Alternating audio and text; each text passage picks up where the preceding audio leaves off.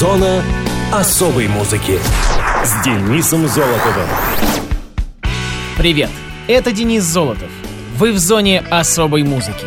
Газеты в нашей стране существуют уже несколько столетий, и к их выпуску причастны многие люди. Чтобы почтить их труд, был учрежден целый праздник, который отмечают ежегодно 13 января. Выходным этот день не является, но был официально закреплен в перечне памятных дат. День российской печати – профессиональный праздник работников периодической печати, средств массовой информации и журналистов.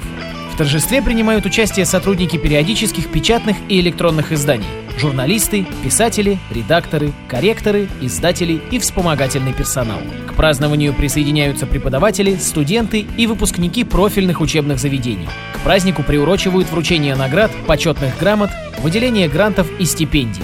В СМИ транслируют передачи, посвященные работникам информационной отрасли. Люди, причастные к празднику, устраивают неформальные мероприятия в кругу коллег, близких друзей и родственников. По традиции поздравляем всех причастных. И переходим к датам и событиям музыкального мира третий, в этом месяце даже непонятно, но пускай будет третьей недели января. Муз. Утрата.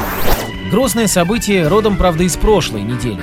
7 января скончался один из самых заслуженных барабанщиков в истории рок-музыки, участник группы Rush Нил Пирт. Расскажем о легенде. Нил Пирт родился 12 сентября 1952 года в больнице Гамильтона, Онтарио, Канада, и провел первые годы жизни на семейной ферме в Хаггерсвилле, на окраине Гамильтона. Он был старшим ребенком. Брат Дэнни и сестры Джуди и Нэнси родились уже после того, как семья переехала в Сент-Катаринс. Нилу на тот момент было два года, а его отец занял тогда место менеджера по запчастям в Delzil Equipment.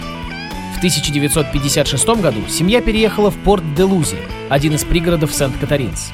Сам Пирт говорил, что у него было счастливое детство и теплые отношения с семьей. Еще подростком он заинтересовался музыкой и обзавелся транзисторным радиоприемником, с помощью которого слушал музыкальные станции Торонто, Гамильтона, Уэлленда и американского Баффало.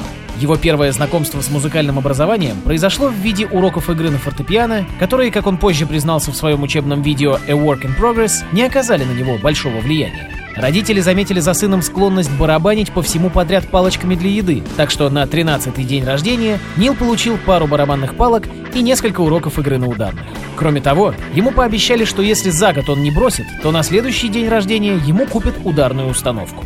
Нил не бросил, и родители выполнили свое обещание. В 14 он стал обладателем собственных барабанов и начал брать уроки у Дона Джорджа в местной консерватории. Первое выступление Нила перед публикой состоялось на Рождество этого же года в англиканской церкви Сент-Джон в Порт-де-Лузе. В следующий раз он выступал и исполнял соло на барабанах уже в школе со своей первой группой The Eternal Triangle. Затем какое-то время Пирт кочевал из одной местной группы в другую в поисках места постоянного барабанщика, а в 18 лет отправился в Англию, надеясь там обрести мастерство и добиться успеха в карьере профессионального музыканта. Ему, однако, не повезло в Лондоне.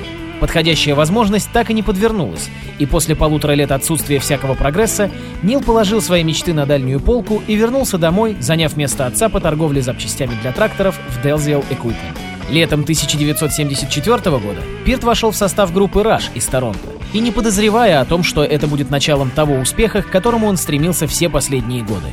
Именно работа в Rush принесла ему славу одного из лучших ударников в рок-музыке. Если в начале своей карьеры Пирт находился под сильным влиянием ведущих британских хард-рок барабанщиков, таких как Кит Мун и Джон Бонем, то со временем он начал подражать джазовым музыкантам вроде Джина Крупы и Бадди Ричи. В 94-м Нил стал другом и учеником джазового инструктора Фредди Грубера, и именно в это время он решил разнообразить свою игру за счет включения компонентов джаза и свинга. Пирт – обладатель многочисленных наград и известен своим безупречным техническим мастерством и выносливостью. Он был не только талантливым музыкантом и автором текстов к песням «Раш», но и плодовитым писателем, автором нескольких книг воспоминаний о своих путешествиях. В августе 1997 ему пришлось пережить настоящую трагедию. В автомобильной аварии погибла единственная 19-летняя дочь Пирта, Селена Тейлор, а 10 месяцев спустя от рака скончалась Жаклин Тейлор, гражданская жена Нила, бывшая вместе с ним на протяжении 22 лет. Пирт женился вновь на фотографе Кэрри Натто и проживал в Санта-Монике в Калифорнии вместе с женой и дочерью Оливией Луизой. Музыкант умер 7 января в возрасте 67 лет от опухоли мозга. Группа Rush, выступавшая с Пиртом на протяжении 45 лет, сообщила о его кончине 10 января. Нил Пирт умер после трех с половиной лет невероятно смелой борьбы с глиобластомой, заявили музыканты. Скорбим на радиовоз Rush и композиция «Том Сойер».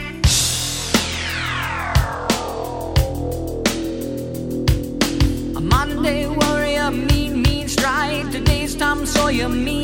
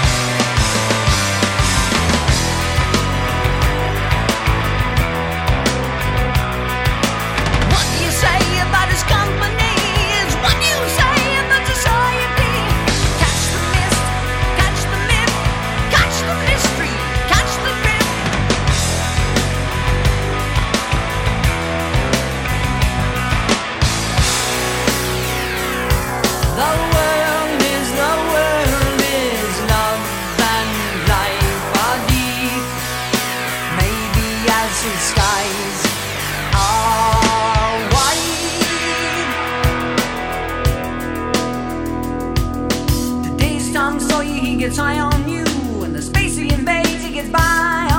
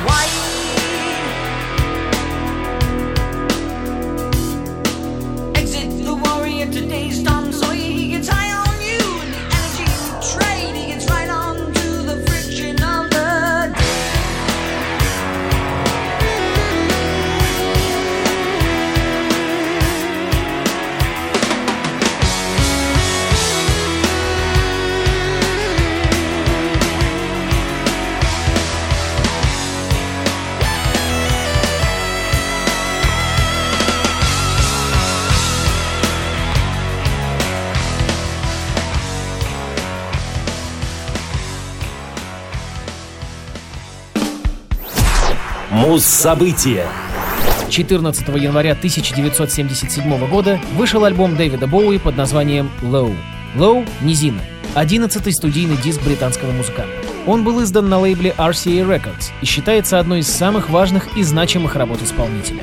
«Low» стал первым в так называемой «Берлинской трилогии» Боуи. Все альбомы, которые были написаны в сотрудничестве с Брайаном Инна в Берлине. Хотя на самом деле этот альбом был записан главным образом во Франции. В Западном Берлине он был только сведен. Рабочим названием пластинки было New Music Night and Day, Основы для мелодики и звучания Low были заложены предыдущим альбомом Боуи Station to Station и музыкой, которая предназначалась для саундтрека к фильму «Человек, который упал на землю». Когда Боуи представил свой новый материал Николасу Роугу, режиссер решил, что музыка не подойдет для его новой картины. В итоге элементы этого материала были включены в альбом Low. Продюсерами диска стали Боуи и Тони Висконти при поддержке Брайана Ина. В это время Боуи восстанавливался после кокаиновой зависимости, и написанные им песни для Лоу имели тенденцию склоняться к проблемной тематике. Многие из них касаются литургии, депрессии, отчуждения или суицидального поведения. Тони Висконти утверждал, что название частично было ссылкой на пониженное настроение Боуи в период записи альбома. Формат альбома был необычен для своего времени. Первая сторона содержала короткие, минималистические треки, а на второй стороне были длинные, в основном инструментальные композиции. Брайана Ина часто ошибочно называют продюсером Лоу. На нем лежит ответственность за многие решения и содержание второй стороны диска. Фактически он написал основную часть композиции «Варшава», в то время как Боуи был в Париже на слушаниях суда против его прежнего менеджера. Центральную тему Варшава Брайану Ина помог придумать четырехлетний сын продюсера Тони Висконти, сидевший рядом с ним в студии и игравший ноты ля, си и до на фортепиано, повторяя их снова и снова. Хотя музыка для альбома была написана под влиянием звучания немецких краут-роковых групп, таких как Kraftwerk или Ной, Лоу был встречен с одобрением за свою оригинальность и изобретательность и считается опередившим свое время. После выпуска Лоу Висконти получал звонки от других продюсеров, которые интересовались, как он создал этот уникальный звук. Но он не раскрывал свой метод, вместо этого спрашивая их мнение, как это было сделано. После своего выхода в 1977 году Лоу получил смешанные отзывы. Тем не менее, он имел коммерческий успех, достиг второго места в хит-парадах Великобритании и 11 в США. Sound and Vision и Be My Wife были выпущены как синглы, Первый достиг третьего места в Великобритании. Лоу имеет высокие позиции у многих критиков в рейтингах «Лучший альбом». Ему присвоено первое место в списке 100 лучших альбомов 70-х интернет-издания Pitchfork Media. В 2000-м журнал Q поместил альбом на 14 место в списке 100 великих британских альбомов всех времен. В 2003 альбом занял 249 место в списке журнала Rolling Stone 500 величайших альбомов всех времен. Интересно, что прежде чем окончательно взять название Joy Division, группа из Манчестера выступала под названием «Варшава», ссылаясь на песню Боуи. Филипп Глаз взял за основу своей классической композиции Low Symphony 92 года композиции из альбома Low, а Ина и Боуи помогли ему в ее создании. А в зоне особой музыки Дэвид Боуи с композицией с альбома Low «Be My Wife».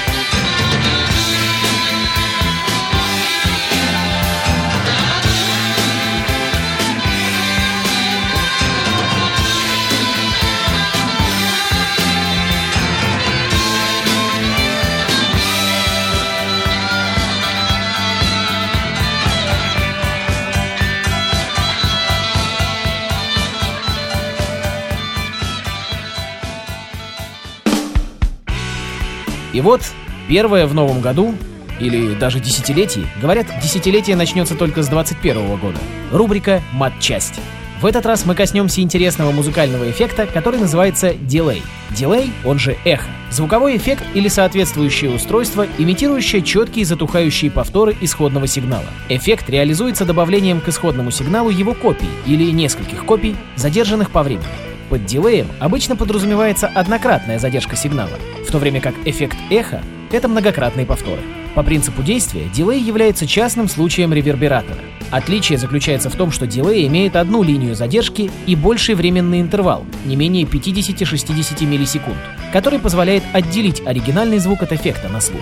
Эффект дилея не встречается в природе и носит исключительно рукотворный характер. В пленочном или ленточном эхо используется принцип магнитофона. Исходный сигнал записывается на закольцованную магнитофонную ленту и воспроизводится блоком головок.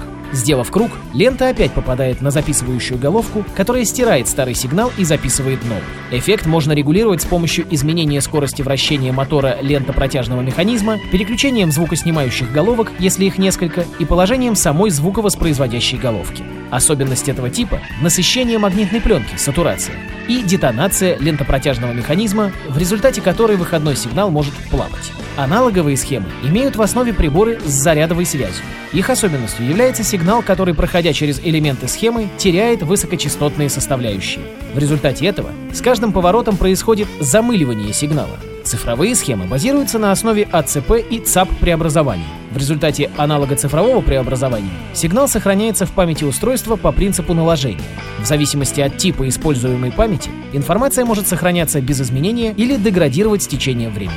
Для имитации аналоговых и пленочных дилеев задержанный сигнал может быть обработан фильтрами или другими эффектами. Есть множество разных типов дилея, которые отличаются как по количеству повторов сигнала, так и по характеру, от его громкости до направления вплоть до реверса звука. А я предлагаю вам, друзья, насладиться одной из самых ярких композиций, на мой взгляд, с использованием эффекта дилей — Queen, Prophet's Song. Начнем прямо с вокальной части, где во всей красе используется этот эффект.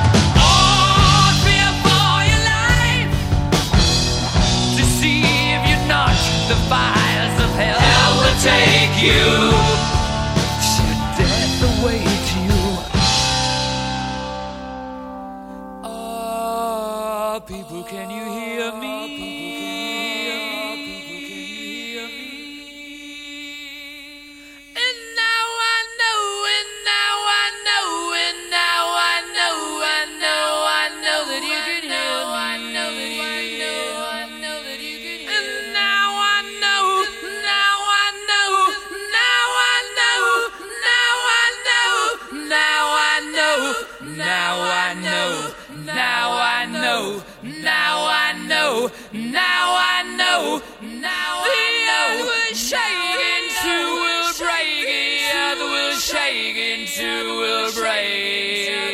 Travel around, around, around, around, around, around, around, around, around, around. around. Now I know, now I know, now I know, now I know, now I know, now I know.